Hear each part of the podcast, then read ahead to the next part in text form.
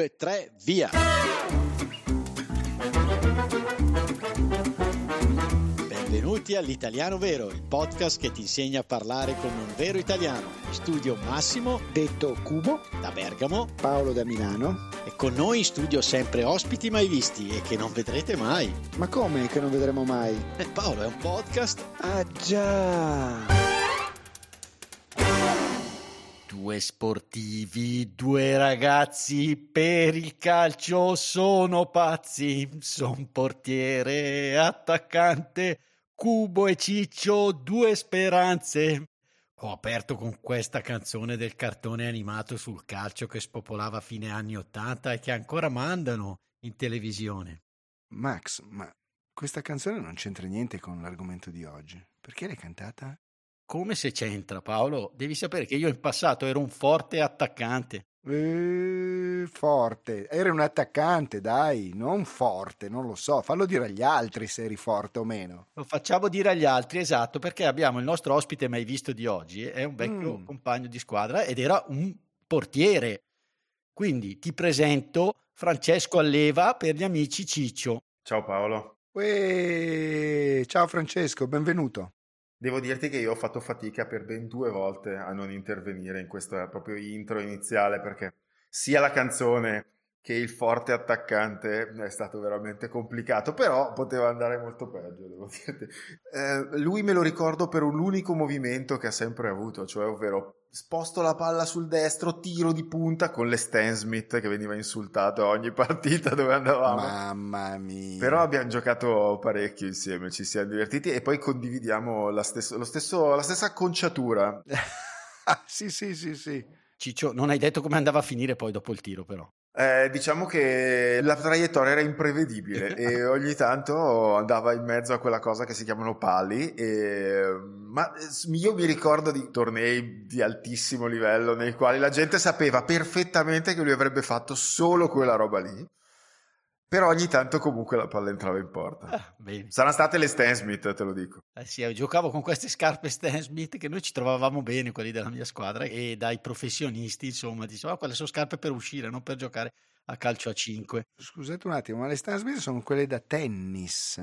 Eh, lo so, ma noi usavamo quelle. Tutte bianche. Tutte bianche, sì, con la linguetta dietro. Hai già capito che tipo di squadra era? Mamma, secondo me eravate cos'erano? Scapoli contro ammogliati, magari. Allora, no, erano praticamente tutti scapoli, perché poi quando si sono tutti ammogliati hanno smesso di giocare, che è questo il motivo ed erano tutti molto scapoli, il motivo per cui si giocava tutte le volte che si poteva. Ho capito. Bello però, devo dirti che giocavano molto bene. Mm. Di gruppo, si conoscevano così bene da tanto tempo che era bello giocare con loro.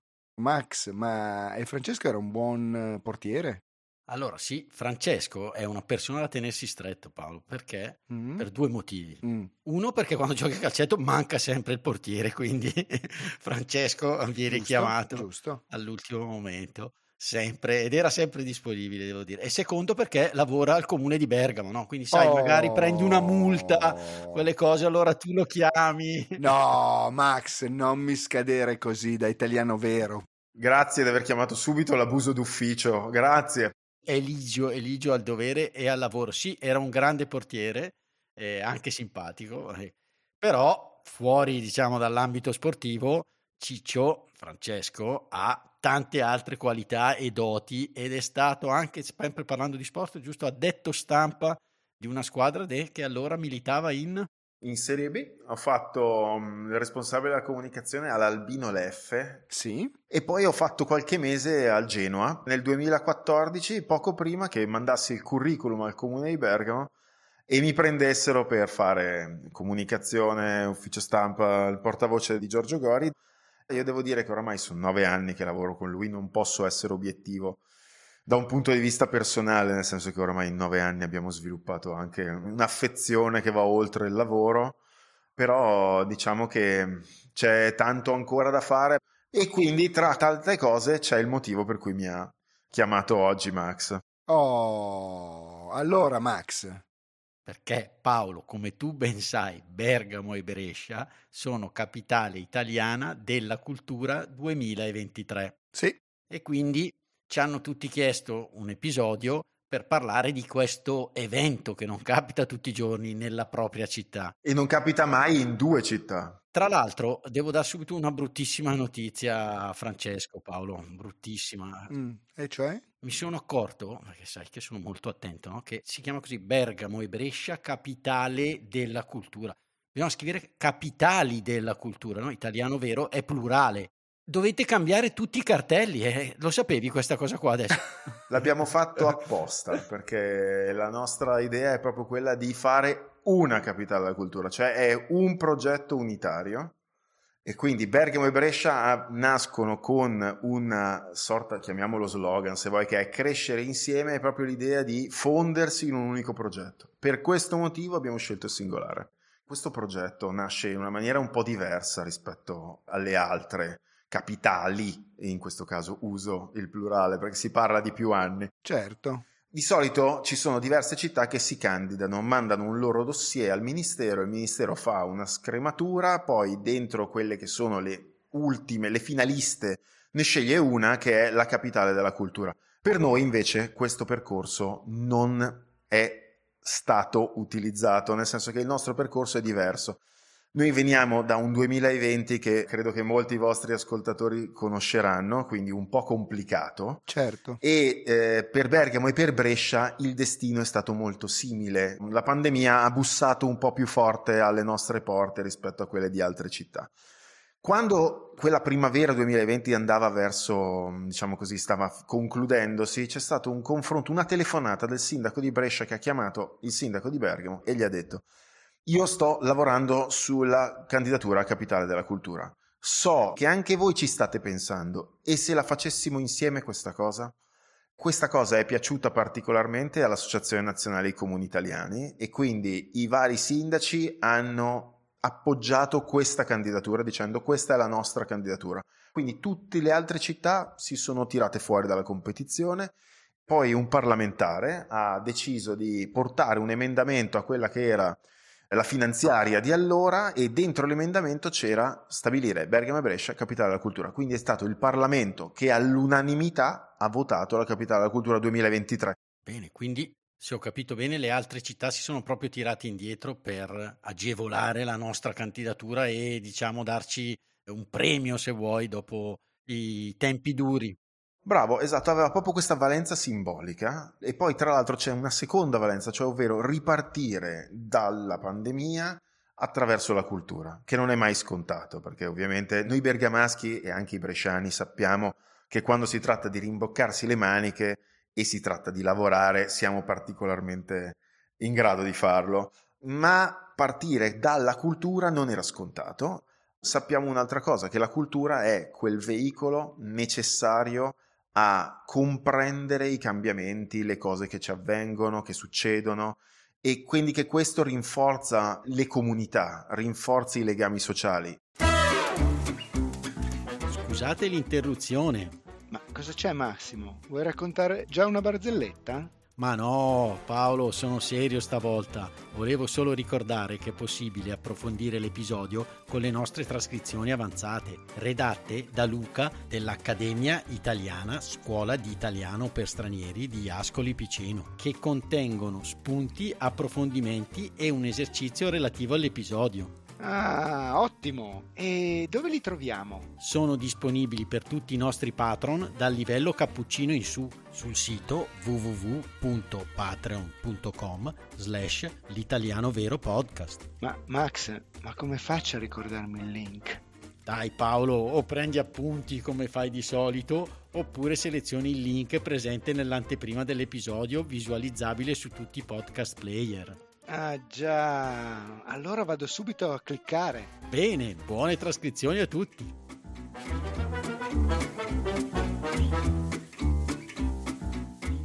Bell'idea, un'idea anche complessa mi immagino perché anche fisicamente siete comunque, c'è qualche chilometro che vi divide. Tu hai centrato il punto, ma non sai neanche quanto, soprattutto quanto all'inizio sia stato difficile anche mettere in relazione due modi diversi di lavorare, di pensare. Eh, immagino, certo. anche in un'ottica, se vogliamo, di costruire un centro, perché le due città insieme, con i loro territori, fanno oltre 2 milioni e mezzo di, di abitanti, più di 500 comuni, abbiamo dei territori simili, abbiamo tanti tratti in comune molto più che differenze all'interno di una regione come quella lombarda nella quale Bergamo e Brescia hanno comunque un ruolo importante. Parliamo della prima e della seconda provincia manifatturiera europea e insieme queste due città sono il quarto polo culturale italiano.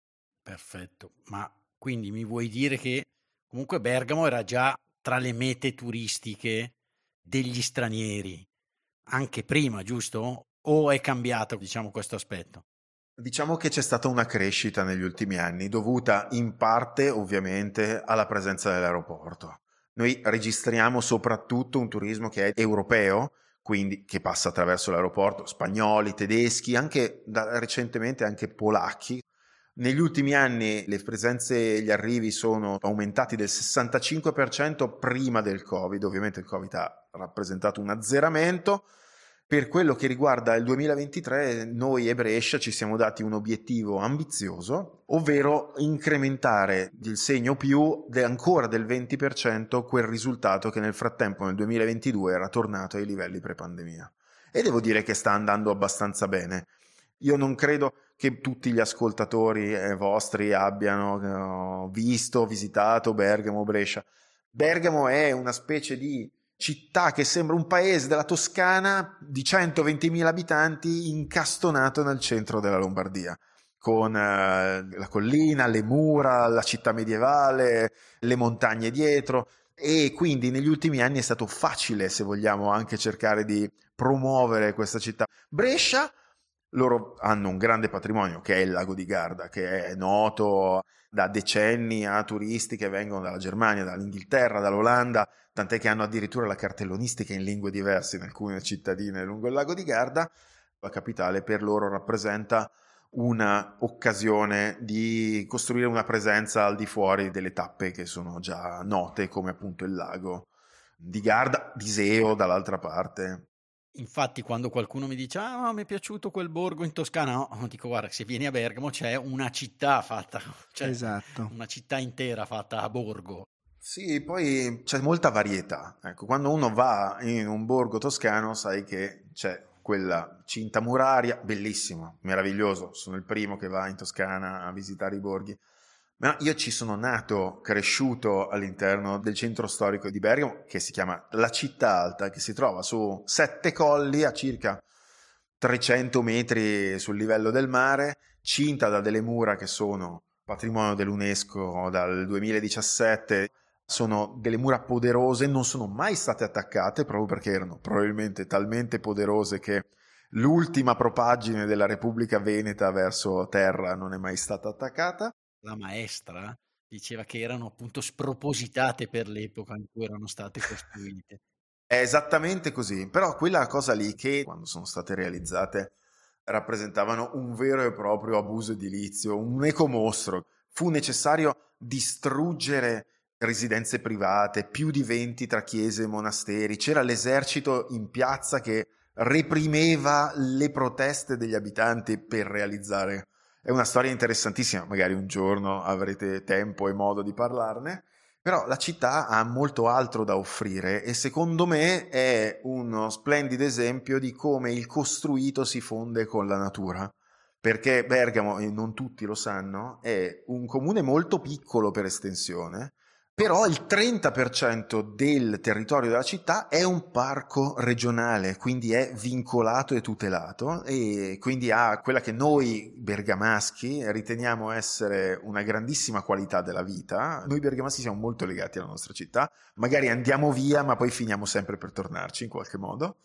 Quindi io credo che questo sia uno dei patrimoni che la maggior parte dei turisti fanno fatica a scoprire, soprattutto perché magari si fermano durante l'arco di una giornata, un giorno e mezzo e quindi finiscono per fare quello che è il miglio della bellezza, come l'abbiamo chiamato noi, cioè ovvero quello spazio che intercorre tra la città bassa, che ha un centro novecentesco, l'Accademia Carrara, la Gamec, che sono i due musei probabilmente più conosciuti, la Gamec è la Galleria d'arte moderna e contemporanea, l'Accademia Carrara è una pinacoteca di arte classica che ha all'interno alcuni capolavori che vanno da Raffaello, Bellini, Botticelli fino all'Ottocento e poi salgono verso Città Alta, si perdono tra le mura le viette e poi tornano a casa.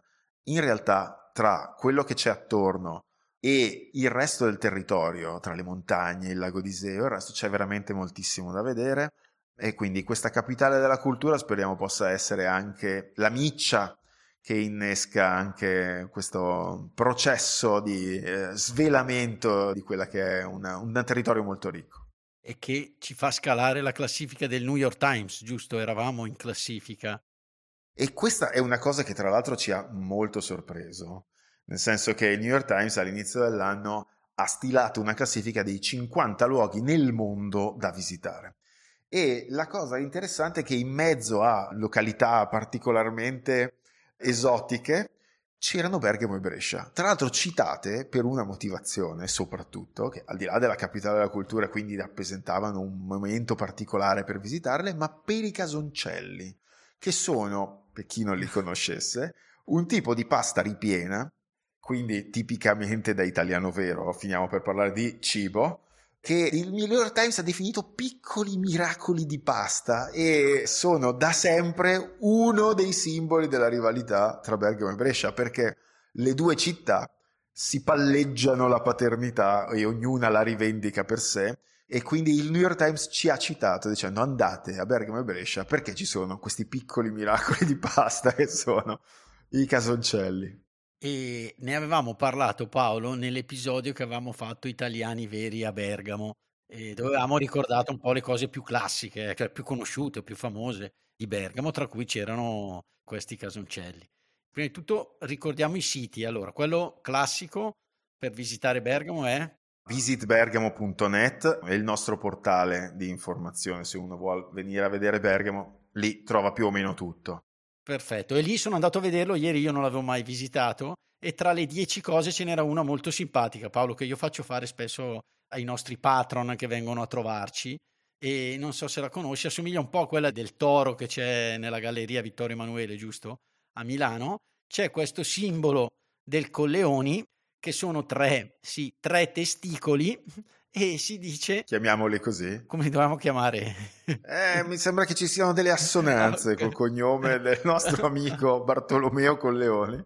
Tra l'altro, eh, anche questa è una storia interessante perché questo stemma, ok, eh, che prevede le cosiddette tre palle del blasone, usiamo i termini come si conviene, è eh, ubicato fuori dalla tomba che eh, questo mercenario particolarmente ricco ai tempi, ha fatto erigere abbattendo un'ala della più bella basilica che c'è a Bergamo, una delle basiliche più belle che ci sono probabilmente nel nostro paese. E quindi c'è questa cappella con leoni che si trova esattamente nel cuore di Città Alta, che rappresentava anche allora un chiaro esempio di abuso edilizio, però adesso non ricordo come le hai chiamate tu, però sul sito io sono rimasto stupito perché io dico sempre un po' una leggenda, non la conoscevo bene la storia, appunto che siano effettivamente quello che ho detto, ma sul sito è chiaramente scritto. Se infatti uno si presenta, c'è questa cancellata che ormai è verde perché è ossidata, sì. tranne questo pezzetto che si vede lontano un chilometro che è doratissimo perché chiunque va tocca. E bene, bene, bene. Quindi abbiamo parlato per un attimo di Patron e dobbiamo salutare un nostro nuovo patron che ci raggiunge a livello cappuccino, si chiama Manel e ci dice io sono catalano di Barcellona e vivo in Italia da giugno dello scorso anno, vivo in un piccolo paese vicino a Lugo, Fusignano, in Emilia Romagna. Lo sai Paolo per cosa è famoso Fusignano? Perché puoi anche sapere che la Divina Commedia l'ha scritta Petrarca, puoi anche non saperlo questo ma... No, come Petrarca. E eh, appunto, Max. puoi anche non saperlo chi ma l'ha scritta Petrarca? la Divina Commedia, scusa, non l'ha scritta Petrarca, vabbè. E, no. no, Max, ti prego. Vabbè, e quindi Ciccio non suggerire chi è nato a Fusignano, cioè, ripeto, questa è cultura generale, Paolo. No, no, no, no. Non lo sai, Paolo, ti arredi, te lo dice Ciccio. Arrigo Sacchi. Ah. Quindi Manel, quando me l'ha scritto vivo in questo piccolo paesino, mi ha fatto pensare sperduto. No, è famosissimo. Sì, sì, sì. E quindi, tornando all'argomento, abbiamo detto visitbergamo.net, giusto il sito di Bergamo, ci sono queste 10 cose da fare assolutamente e che sono un po' le più classiche. Mentre, proprio perché siamo diventati insieme a Brescia capitale italiana della cultura, cosa c'è di nuovo? L'altro sito è bergamobrescia2023.it che rappresenta il portale per tutti coloro che vogliono conoscere quello che è il palinsesto di cose che avvengono. Parliamo di più di 500 iniziative. Trovate tutto su bergamobrescia2023.it. E quindi lì si può cambiare senza spendere capitali della cultura, no? Oh, non c'è niente da fare, è sempre lì, è eh? più forte di lui, cavoli. Non ce la fa, eh. Non ce la fa. Ciao, sono Massimo. Vi ringrazio per essere arrivati alla fine di questo episodio. Volevo solo ricordarvi che il nostro podcast è un progetto libero finanziato dagli ascoltatori e dalle ascoltatrici. Se ti sta piacendo l'italiano vero, ci piacerebbe che anche tu entrassi a far parte dei nostri sostenitori al solo costo di un caffè. Per farlo, seleziona il link Sostienici con un caffè che trovi all'interno della preview dell'episodio sul tuo podcast player oppure sul nostro sito web. Grazie mille e a presto!